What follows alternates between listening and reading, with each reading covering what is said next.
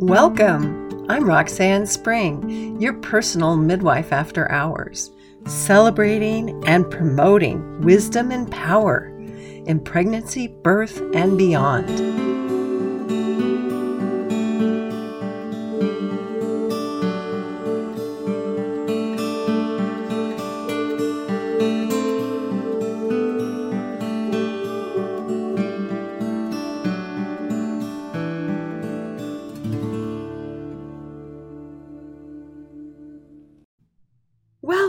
To this week's episode. Roxanne Spring here with Ann Darlington. Ann Darlington began her professional life with a Bachelor of Arts degree from the University of Colorado in 1973 with three majors political science, sociology, and human sexuality and family planning. She received her bachelor's in 1978 and her master's in science in 1981 from the University of Utah. She then moved to Seattle and began her CNM career in a group practice, initially with Virginia Mason, then neighborhood health midwifery and women's health. She was part of a of the clinical faculty and a preceptor for University of Washington. Ann was both active in the Washington State ACNM, that's American College of Nurse Midwives local affiliate, serving as a, on the legislative committee from 1994 to 2002. She also co founded ARNPs United of Washington State in 1992 and served on the board of directors from 1992 to 2010, Legislative Committee for eight years, and was the president from 2007 to 2009. She was the primary author of an, of an ACOG ACNM award winning paper of collaborative practice between OBs and CNMs published in the Obstetrics and Gynecology Journal. She retired in 2012 and also in retirement still serves as a president on the Friends of Heybrook Ridge from 2012 to 2021. So delighted to hear from you today, Ann. Thank you for being here. My pleasure.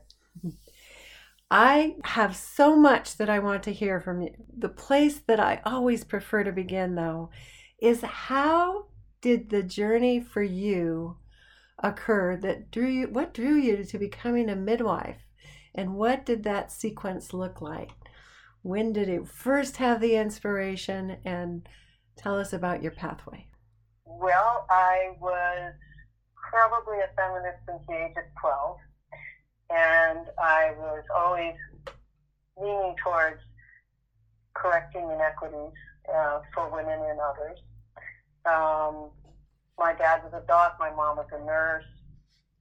You know, it was a, a, a household that believed in serving and giving back. And so that was always with me.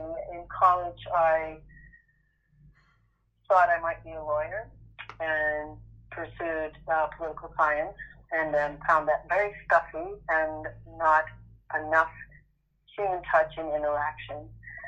I moved towards studies and um, achieved a major based in um, family planning and um, demographics, and thought I could thereby get a job with Planned Parenthood. Unfortunately, the year I graduated, 1973, was the same year that Richard Nixon cut all funding, domestic and international, for family planning programs.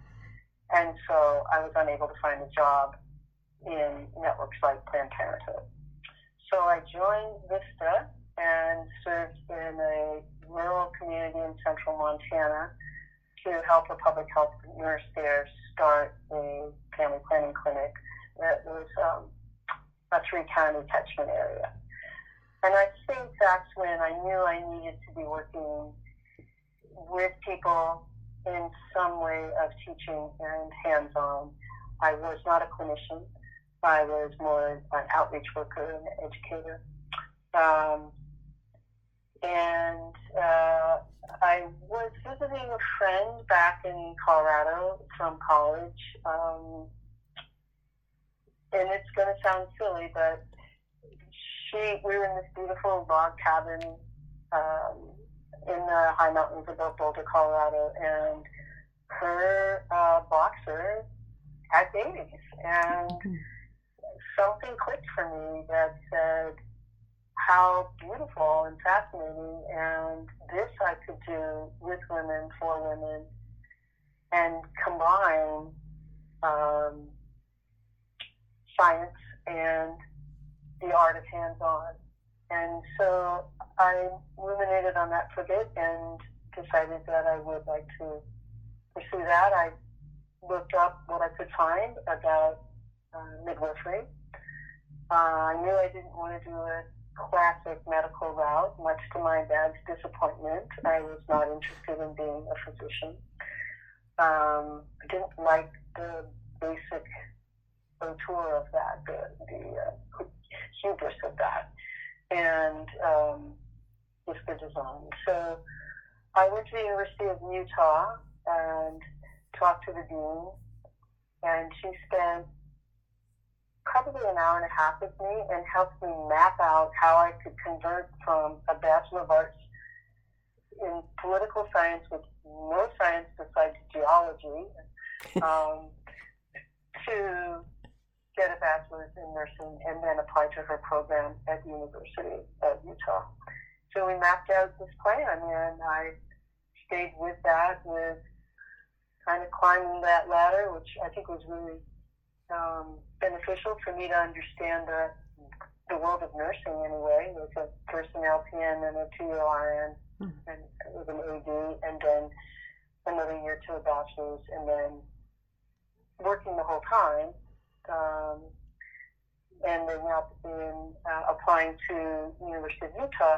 In those days, the midwifery program required you had a year of some kind of maternal child nursing experience. Mm which no longer happens. But I worked for a year in uh, labor and delivery in uh, Price, no, I'm sorry, in uh, Ogden, Utah. Applied, having kept up with this being all along. I'm still coming, uh, and I, I got in. So uh, that's good because the only place I applied. Um, and in those days, that was a really hard thing to do. These days, there aren't as many folks eager to join the ranks of midwifery. And um, as you and Susie Myers talked about, it's not a path made easy um, due to the priorities that in we do and don't have around women's health care.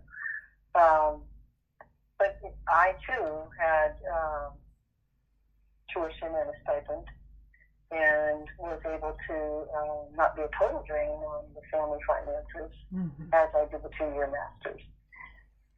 So uh, then the next step was get a job. Oh, I should go back a little bit and say I was very fortunate in the clinical settings they created for the students. So I I was um, a student nurse midwife on a Navajo reservation oh. in a full service um, home birth, clinic birth, and hospital birth service in Reading, Pennsylvania, the Tammany um, uh, birth center there. Um, I, I had a, rotation at an Air Force base outside of Salt Lake. So I, I had a real nice variety of, of learning sites. Um, the one place we weren't allowed to uh, have any clinical experience in was the University of Utah uh, Medical Center. that you know, that's a that that's a perplexing situation, but I think it's occurred more than just that one spot. that's how, that's wasn't just Utah. That's how it was because they wanted the boost for their medical students, mm-hmm. even though their university had a nursing midwifery program. It um, is quite amazing that you got that richness of variety of clinical settings. Um, yes, it was lovely. I was so fortunate. I mean, there was, for example, to be able to practice, uh, learn to practice um, in a Navajo reservation at Shiprock. There was straws drawn, and I was lucky enough to draw a straw to get in because not everybody in my practice in my um, class was able to, to do that. Mm-hmm. It was fabulous. Yeah. It was yeah. a, a, deal that the um, university had with the Indian Health Service, where their um, nurse midwifery uh, professors of, for the University of Utah program would staff a clinic at uh, Shiprock, and in payback, the clinic would allow student nurse midwives to rotate through it continuously. Um, so I spent a very hot summer in the Four Corners area uh, with, a, with eight weeks of um, exposure there. It was, it was wonderful. Um, and I was able to do my master's thesis to graduate from the program on um, anemia and postpartum hemorrhage among the Navajo. Oh wow! So wonderful. So that was, you know, yeah, pretty yeah. anemia, oxytocin, and postpartum hemorrhage. So we were looking at that. Right. Yeah. So I was very, very fortunate. Um, it was like a year or two after that that those perks uh, for students gradually disappeared. Oh, that's sad. The, the stipend, the tuition, the clinical stipend, mm-hmm. so. Yeah. So again, you have entered into this profession, or that all of that training. You have not had a baby yourself. I've had a baby at that time. At that time. no, I had. No. no. So no. can you tell, or can you recall, or what were your your first impressions at being at births? when you haven't even had you know you've never been pregnant yourself and i mean what what was it like to enter in there as a as a as a brand new fledgling midwife and uh, student well it was and humbling and eye-popping and scary mm. um, i had not had a baby i knew that i had less cred because of that So I went to it with some humility. Mm. And I opened myself to learn from those women um, with gratitude and an open mind and heart. So I, I think that definitely there's value in having done that. Um, but I think it also led me to feel I needed to gain respect in other ways. Mm-hmm and to um, to learn, mm-hmm. to just soak it up. Um, when I did have a baby many years later, I thought about so does this change how I behave as a nurse midwife? Mm-hmm.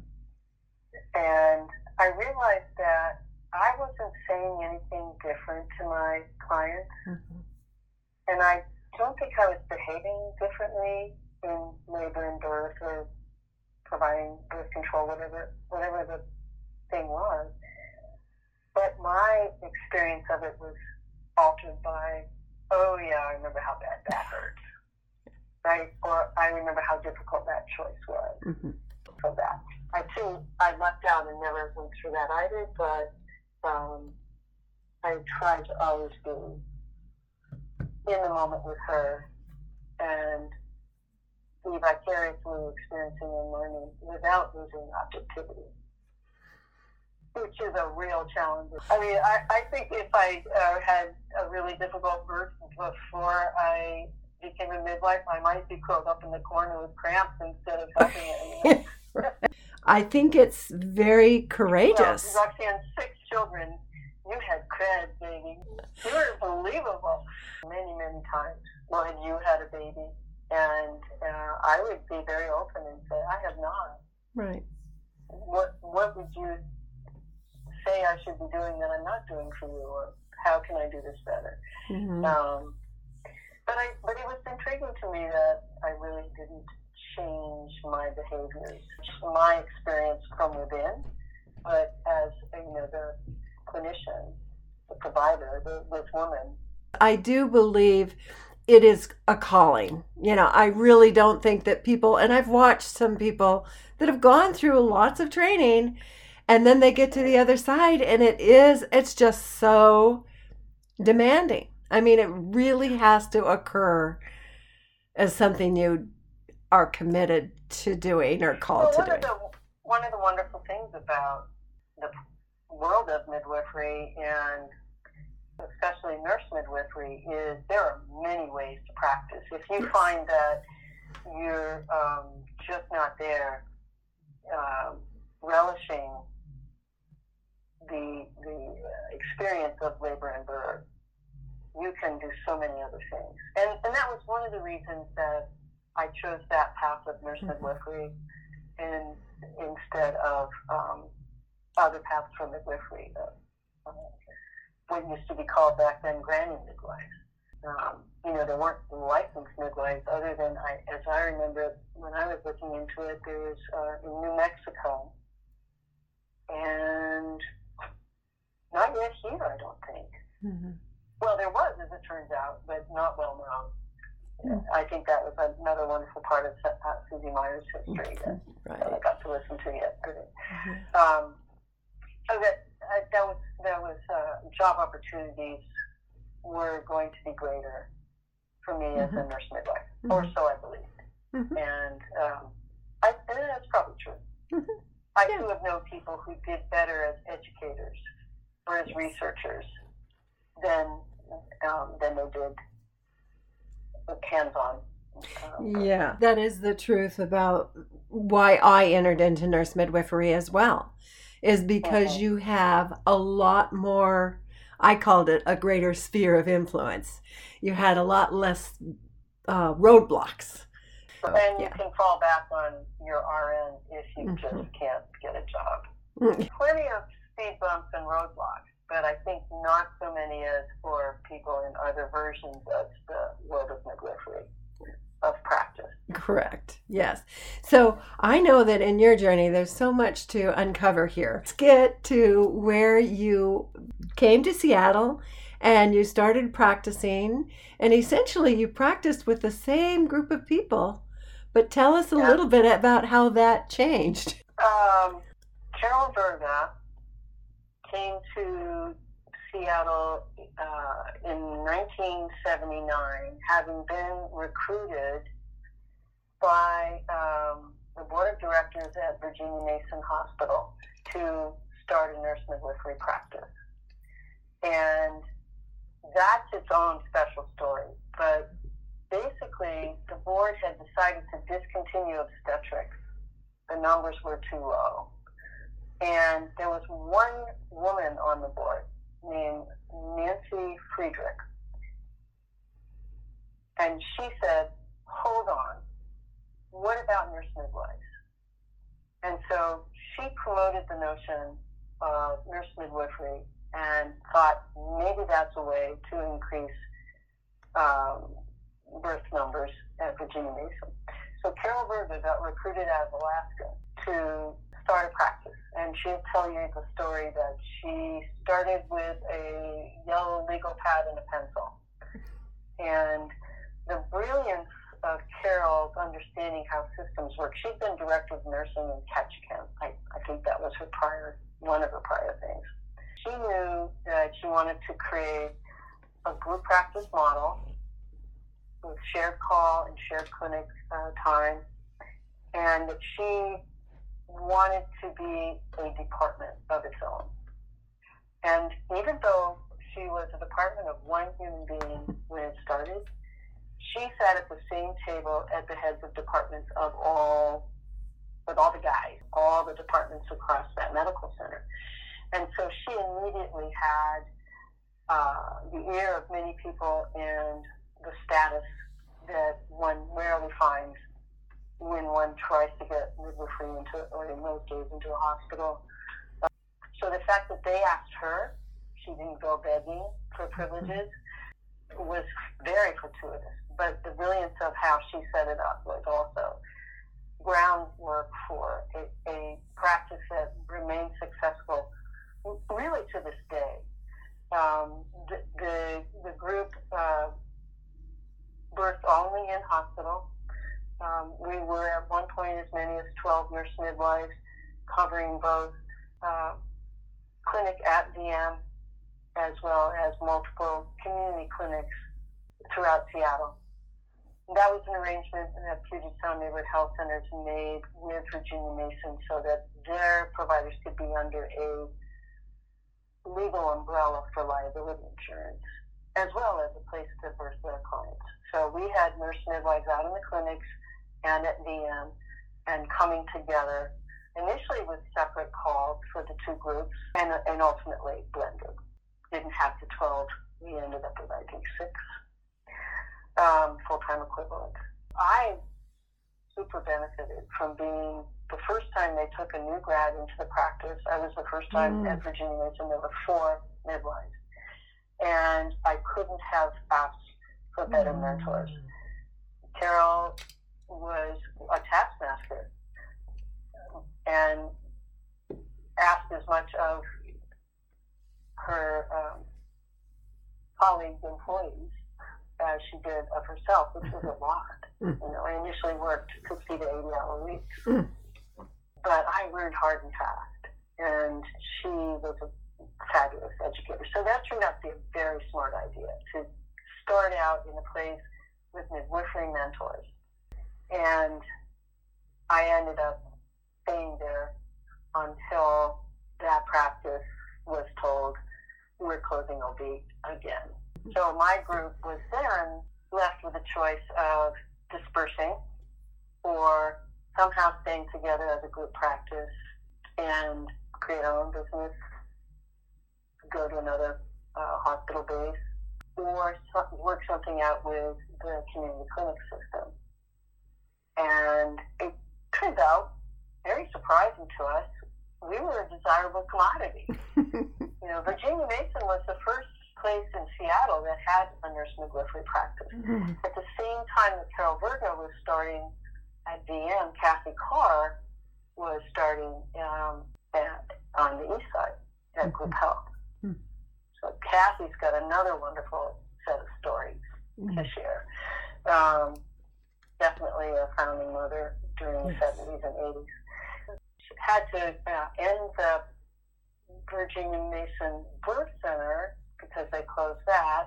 We ended up birthing in an alliance with Group Health, our practice, including the doctors and nurse and most of the nurses and and uh, all the midwives from VM at Group Health Capitol Hill campus, Family Beginnings. That's the name of that in hospital birth center. Um, and then a few years later, Virginia Mason said, "We're just done." Mhm. So then we became employees directly of Puget Sound Neighborhood Health Centers. They renamed themselves, thank goodness, because that's such a mouthful. They did Neighbor Care Health. Yeah. Um, so at that point, we had mostly folks on Medicaid, which is pretty classic for most of the births in the state are on Medicaid, but this was through several community clinics throughout the Seattle area.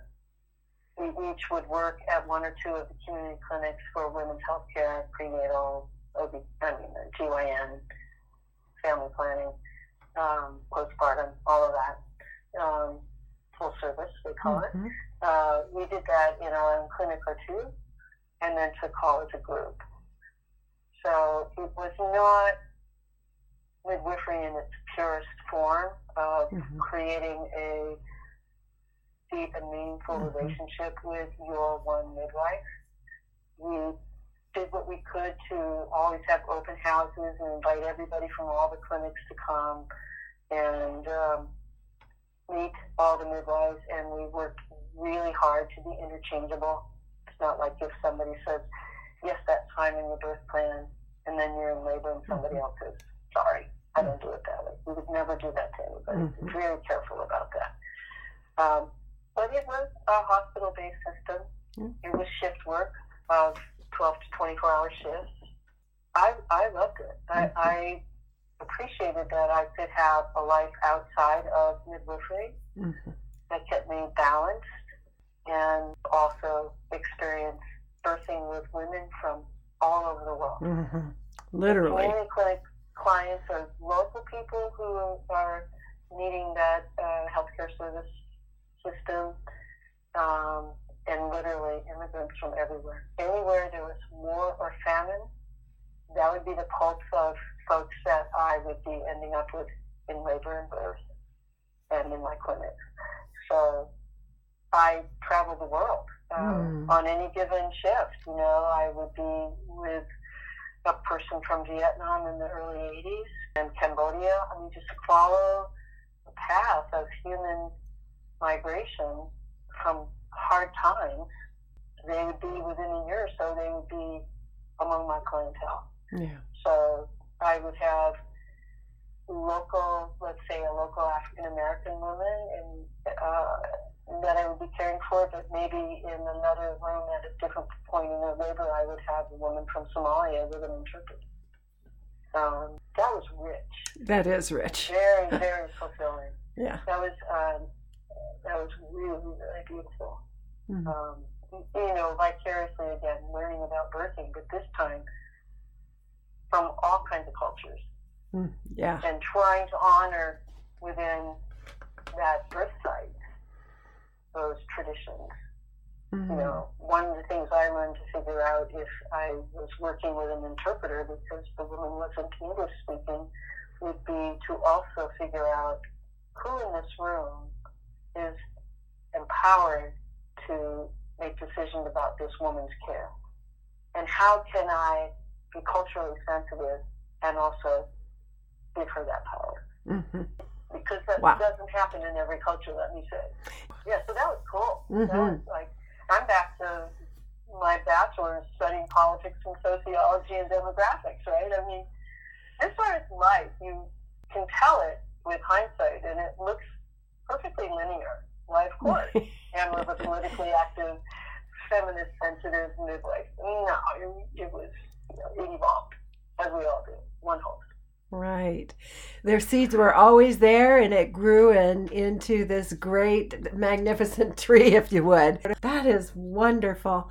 Now, I do happen to know that in addition to practicing and all that you were doing, that you were actually still very politically involved. And I want to hear a little bit about that too, because that's how I know you. I mean, I just know you as one of the one of the nurse midwives, one of the nurse practitioners that actually made history happen. And it needs to be told here. So thank you for being here Well, to tell it.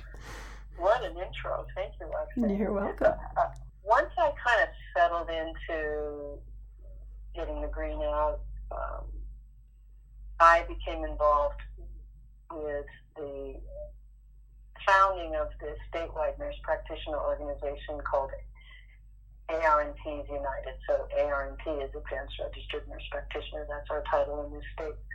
Um, and the group, I think I, I, that starting about 1992, but we were purposeful about increasing access to care for the citizens of Washington and, and as we've just been saying, immigrants to our state, and enhancing the ability for nurse practitioners to provide that care. One of the big impediments to independent full practice for nurse practitioners was limitations on what is called prescriptive authority, the ability and licensure to write prescriptions for medications. And the prescription of prescriptive authority was very limited in those days to um, things like non-scheduled drugs, meaning nothing that smacks of anything like um, opioids, pain relievers. Uh, the, the closest to that that was allowed was um, cough syrup with uh, codeine, but you couldn't write for codeine. We could write for birth control pills. So the, that was a big barrier to care, and it was foolishness because our clients still needed those things. Um, and so we would have to have a relationship with a physician who would write the prescriptions for our clients that we could then give. And there were practices to facilitate that that were end runs and were really wrong. Like doctors would sign a whole pad of prescription. You know, they were on pads then. This was Mhm. before electronic records. Uh, prescription pads, sign every one. with his or her name and give the nurse practitioner that pad so that she doesn't or he didn't have to come to the doc for every single one. Well, that is a recipe for disaster and certainly for inefficiencies. We were allowed to write prescriptions uh, limited for a while there to just a three day supply so that the person could like leave the hospital with some meds, but then be well enough somehow to go get one written by a doctor. So there was all kinds of things wrong, and the biggest piece that was wrong with that is there was a separation of responsibility for prescribing and authority to prescribe. The doctors were very concerned about what they called vicarious liability. They felt like if they didn't have nurse practitioners under their thumb for supervision and for prescription writing, that the nurse practitioner would make a mistake and the doc would get sued. And the concept I was trying to push was you won't get sued if it's not your authority that's being misplayed. Um, so it took 17 years of effort to change the laws in Washington state to create um, full prescriptive authority. We knew, I learned an important lesson then that you should strive for incremental change and get what you can and then come back at it mm-hmm. rather than throw it all on the wall, push really hard for change, and get rejected as too radical. You'll get there in the end, but you got to go bit by bit, chill people out in the world of legislation and politics, and um, get them used to change that seems less and less threatening as it becomes more and more established. So with Obamacare, for example, mm-hmm. go incrementally. And so we went with this little tiny example of that in Washington State, where we were able to get a compromise bill through the state legislature that allowed for a joint practice agreement with a physician. So if a nurse practitioner had a written agreement, a one-time thing in paper, that, that, that there was an available consultant who was committed to helping you if you needed help with prescribing then you were legal to write full prescriptions. And what I'm talking about now is for pain re- mm-hmm. pain relief, everything except except Schedule One, which like is heroin, mm-hmm. right? So we went with that, and at this point, ARNPs United of Washington had a lobbyist. Mm-hmm. We always put our money, and ACNM, the local chapter of Nursing Midwifery, always donated to that fund. Mm-hmm. They saw what was valuable to, in that. And I always asked them to. and so um, that paid for lobbying. So the lobbyists that we worked with, we created this joint practice agreement and we told everyone, including the legislators, we'll be back. Yeah. This is not our acceptable final endpoint. And the following year, the year after that, it was under two years, I think, mm-hmm.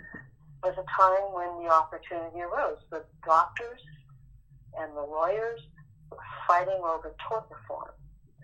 And they were at each other's throats, and they were no longer looking at the nurse practitioners. And we slid in our bill abolishing the joint practice agreement. Mm-hmm. It passed quietly and easily. There we go. There we were. Change the law. Yeah. So that allowed uh, independent practice for. But you were also active in ACNM, and part of that was the liaison piece. It, it was largely that. I mean, mm-hmm. I was mm-hmm. very interested. Again, back to the maybe I want to be a lawyer days. Um, the I was the chair of the legislative committee yes. for the local chapter of the nurse midwives for several years and I worked with Heather Bradford. Yes. She came as a she practiced a couple of years in Pennsylvania and came to Washington State. So she and I were joined at the hip, and I I was um, super appreciative of having another enthusiastic political midwife. uh, she's very good, and and she ended up staying with that track for quite a while too. Um, I mentored her some, where she brought her own high energy and brilliance and, and savvy yeah. to, to that task. So that was a, was a wonderful relationship with Heather. Yeah. Yes, I I do. We got a lot done. Yes, you. Yeah, indeed, that's true, and it was it was really inspiring to be part of a chapter that was really things were really happening. I think it was setting actually precedent for a lot of other places, was it not? It might have been, yeah. I think Washington State's pretty good at that.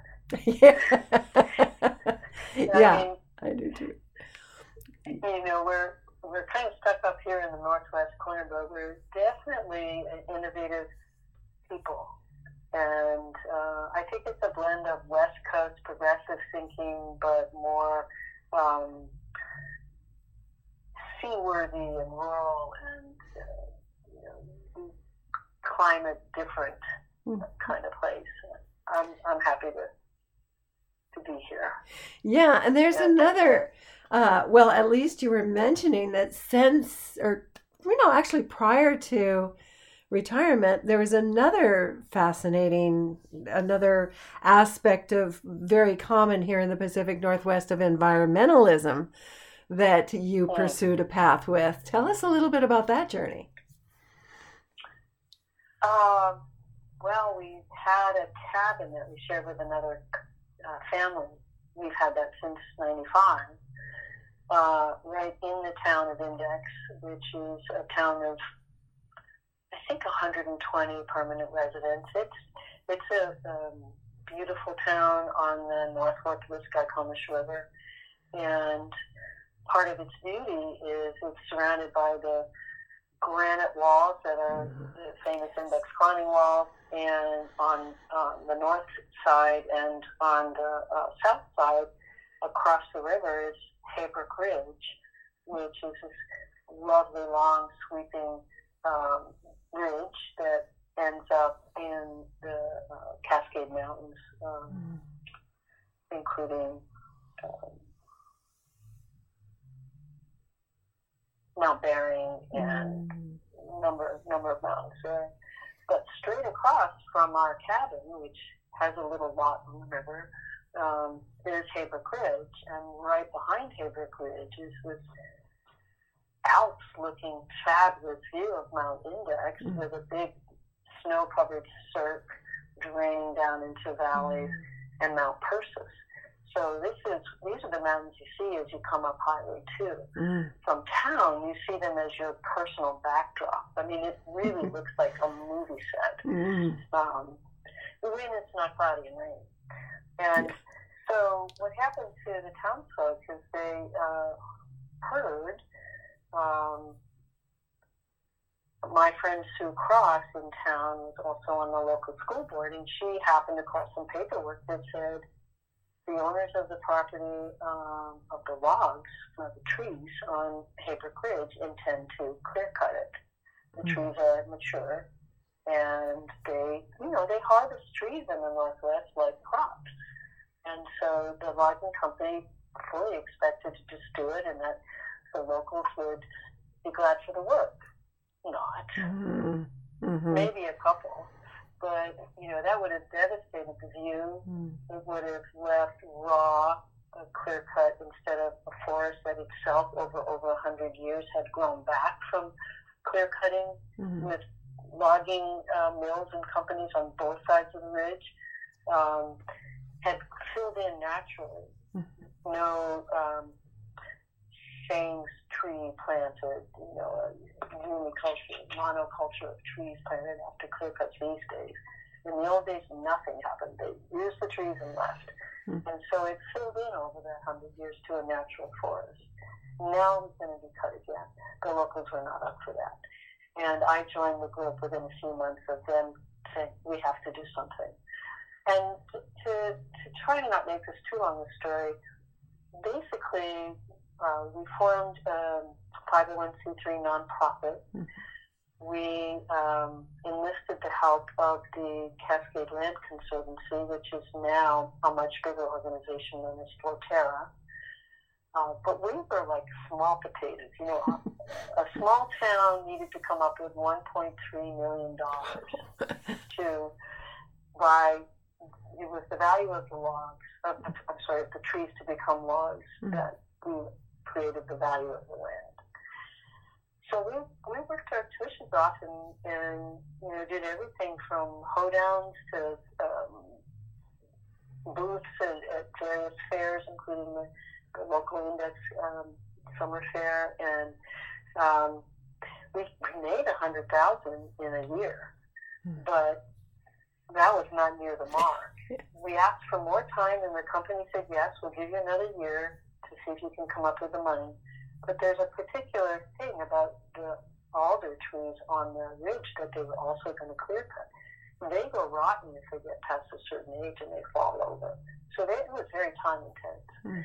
Um, in that year, a miracle happened, and an anonymous donor gave the money he made when his mother passed away and he sold her house.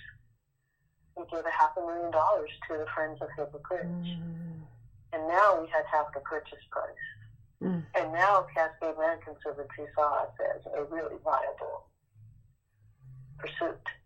And so we partnered with Snohomish County Parks and Recreation to say, we'll give you half the purchase price if you could come up with the other half and you take on this land as public land in perpetuity Mm. we did not, this little tiny group of folks in Index, a, board of volunteers, um, did not want the liability or the responsibility for Mhm. owning a park. And they said yes. And, and so Conservation Futures money from the county um, created the purchase price.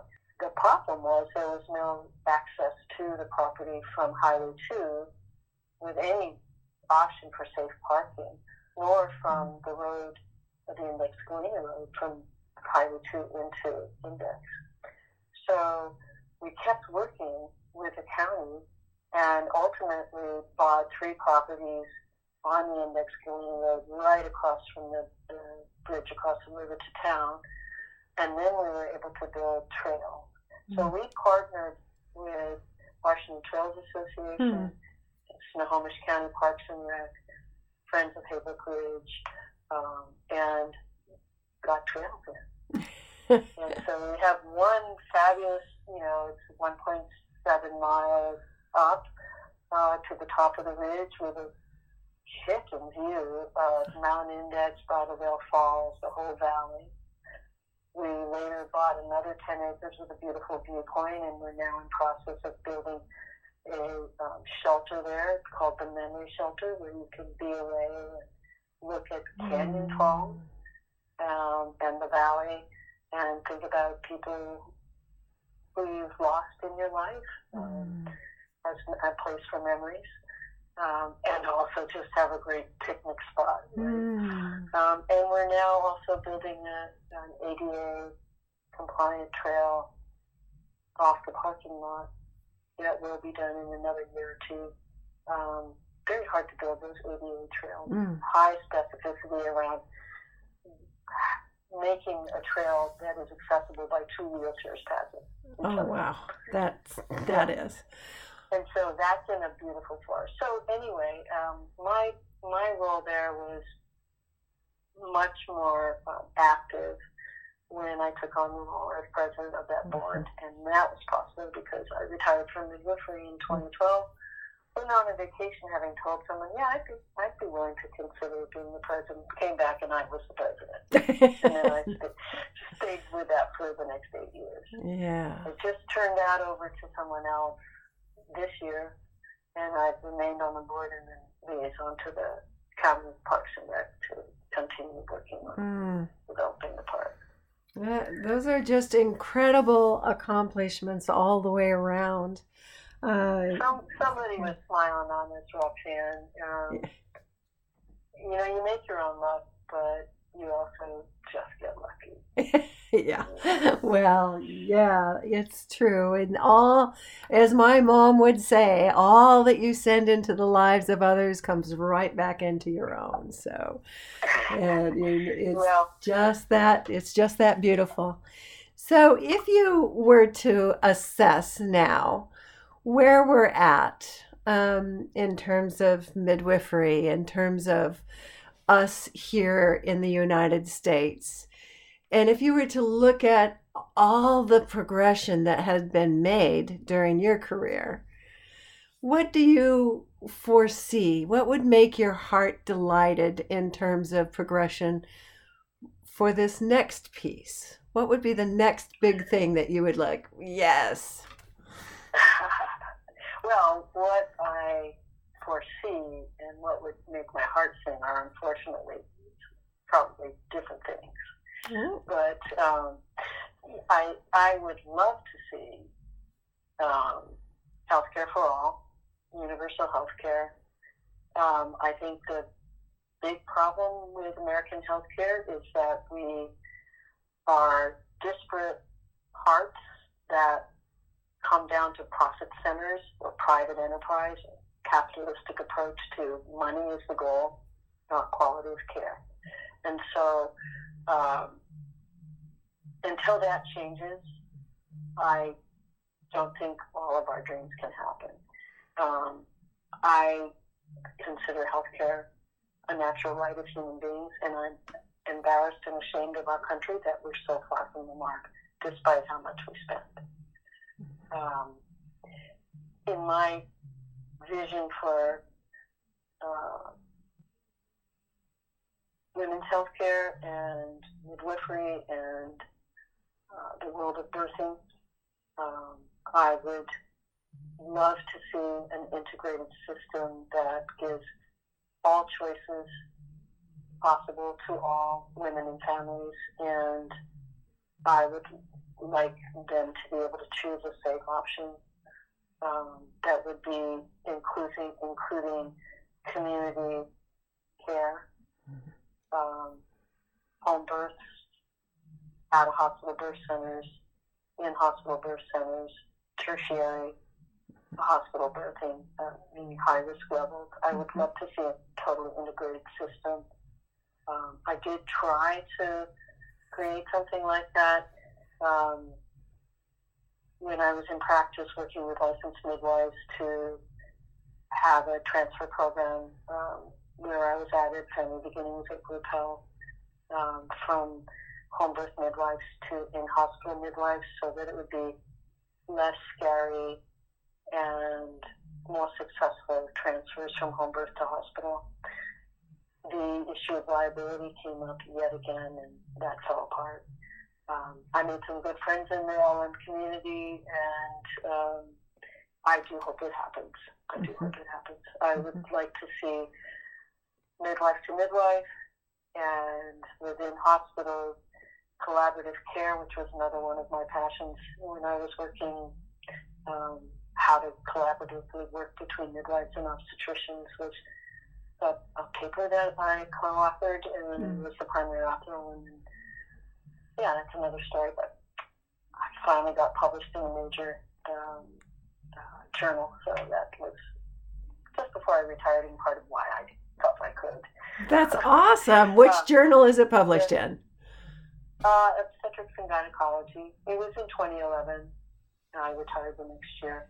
But it was about collaborative, collaborative practice and how to design that between OBs and midwives. How we did it at, at Group Health and um, how to do it well.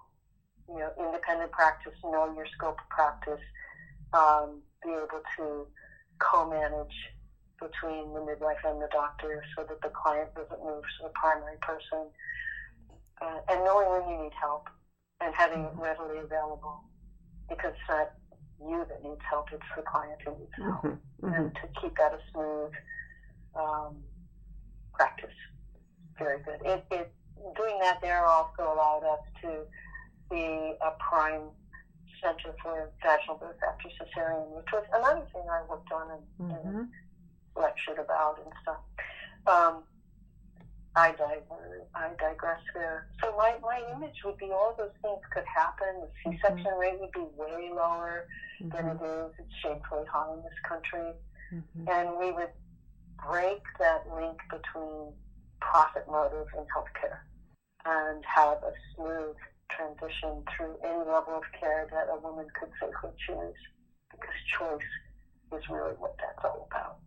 Mm-hmm. What it should be about in every facet of our care and it and it's threatened and we got to keep working on that. Yes, we do. we need to continue to have conversations that give people an opportunity to consider things from more than one point of view. Uh, it is true, and you and I were discussing it, that midwives, nurse midwives in hospitals are much more prevalent. Like over oh, yeah. yes so i we it's become the thing. It's become a marketing piece and, and sadly that again is back to how do we generate more income? It is well people want midwives so we better have them. Women deserve midwives so let's make that happen. I, I mean it's not that black and white. There's some really good people out there who are working at it for all the right reasons right um, you know I, we talked about the story of uh, the day that Family Beginnings at Capitol Hill uh, Group Health was closing.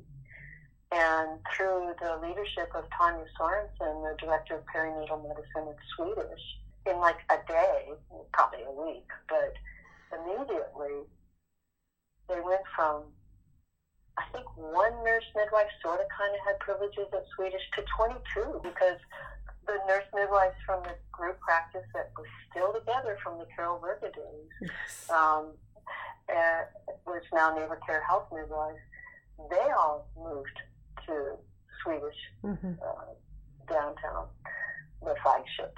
And mm-hmm. the group health nurse midwives all moved. And others who had privileges, like Sally Abinson yes. um, at group health, also moved.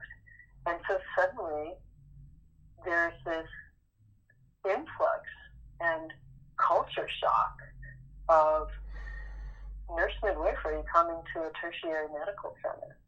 Um, that wouldn't be my cup of tea for where I wanted to practice. I'm like way lower key than that, but it could be that that could be the end point at that tertiary level, and then build it back down to mm-hmm move it from home birth through, as we dis- discussed earlier. Um, so maybe. Yeah, maybe. well, some of people that are looking at it are going, well, if we had a route that was more singular, we would all be in more unity because unity is something everybody yeah. comes from a little bit different perspective. I have heard that in Canada that a person will do out of hospital births as well as hospital births. And just that, as part of the training, would open up a lot more uh, camaraderie, I believe. If in our orientation and in our training, we actually got to see th- birth in the variety of settings so that it isn't so right. fearful. Yeah, and I, I lucked out with that. Yes, you did that setting in Reading, Pennsylvania taught me that early on. I think you're right about Canada. That would be worth looking into. So I'm just recalling things I've heard too. But my understanding is that you don't get to not do home births as a right. hospital midwife. I, I think it's just part of it. Yes. And how it, that's beautifully integrated. That'd be definitely worth looking at more closely. And again, you know, that whole universal health care piece. Right. Very different Canada to the U.S. And the UK and uh, and all the other oh, parts yeah. of the world where, the world, yeah. Let's look at the rest of the world. The rest of the world that actually does things with better results. Let's look at them. Yeah. And midwives yeah. are. That's right. They're the primary first stop care providers. And it's, it makes all kinds of sense. You know, multiple studies have shown us that 85% of the care needed in, uh, in OB, in well women's care, can be done by nurse midwives and midwives. and others probably. The, the places that have copied the Western style, i.e., the American style of medicine, have lost something. I mean, to higher tech rather than listening and to higher touch. I mean, that sounds kind of woo woo, but no, I don't. It's not woo woo. It actually is a an accurate depiction of yeah. tech is not really ever demonstrated itself to be superior. It just doesn't. It the tech in in and of itself. I mean, we can we can have the use of technology. I'm not saying we should abandon it, but it cannot yeah. replace the advantage of the well, other. It's, it's overused. Yes. yes. Uh, people trained today learn how to do an ultrasound to establish a due date. If a woman's paying attention and her midwife or the provider is listening, and gets a really solid history and talks to her about her cycles and learns more about all of that, you can you can get to an accurate due date. If you've trained your hands, mm-hmm. as Carol Durga trained mine, to evaluate growth, you can get there. Um, but there are times when technology is oh, immensely yes. valuable. Yeah, I, that's you know, just right when we want to have it. yeah, that's only when you want to. Yes, exactly. But it doesn't make money that way. Yes, that's no, it doesn't. It doesn't. What you'd like to leave us with? Well, I applaud you for gathering these histories. I'm, I'm appreciative to be part of it. It's it's kind of odd to think of oneself as historic. to use that word. um, because you just live your life. Yes. And um, I I hope that we'll continue this this uh, effort. Well, thank you for that. I do I do love the idea of writing. Right. There you go. And, there and you go. Edit and collate. And yeah. I, I think that would be very cool. You know, as we age out of being able to squat with a woman for hours on end, yeah, exactly. maybe we should be sitting and writing yeah, exactly. Well, bringing it, bringing it all out for all of us. It's um, it's really important. Um, the the beauty of everything that you've brought to being a midwife, being an advocate, being politically involved, and that way of acknowledging making progress is making progress and collaborative care is the model of care has to be tended to. And you were able to bring these things out. And then to even what you've done in the way of the community effort. It's for us all. That powerful work is just very inspirational. And uh, I'm very grateful. Thank you for this rich time. Oh, you're most welcome. And thank you for your work. Thank you all for joining us here on Midwife After Hours. Another special thank you to Ann Darlington. It is amazing to have someone that has done the political process in our country to enrich the lives of many by giving nurse midwives the opportunity to have prescriptive authority, advocating for us all. It was a rich episode, and I'm very thankful.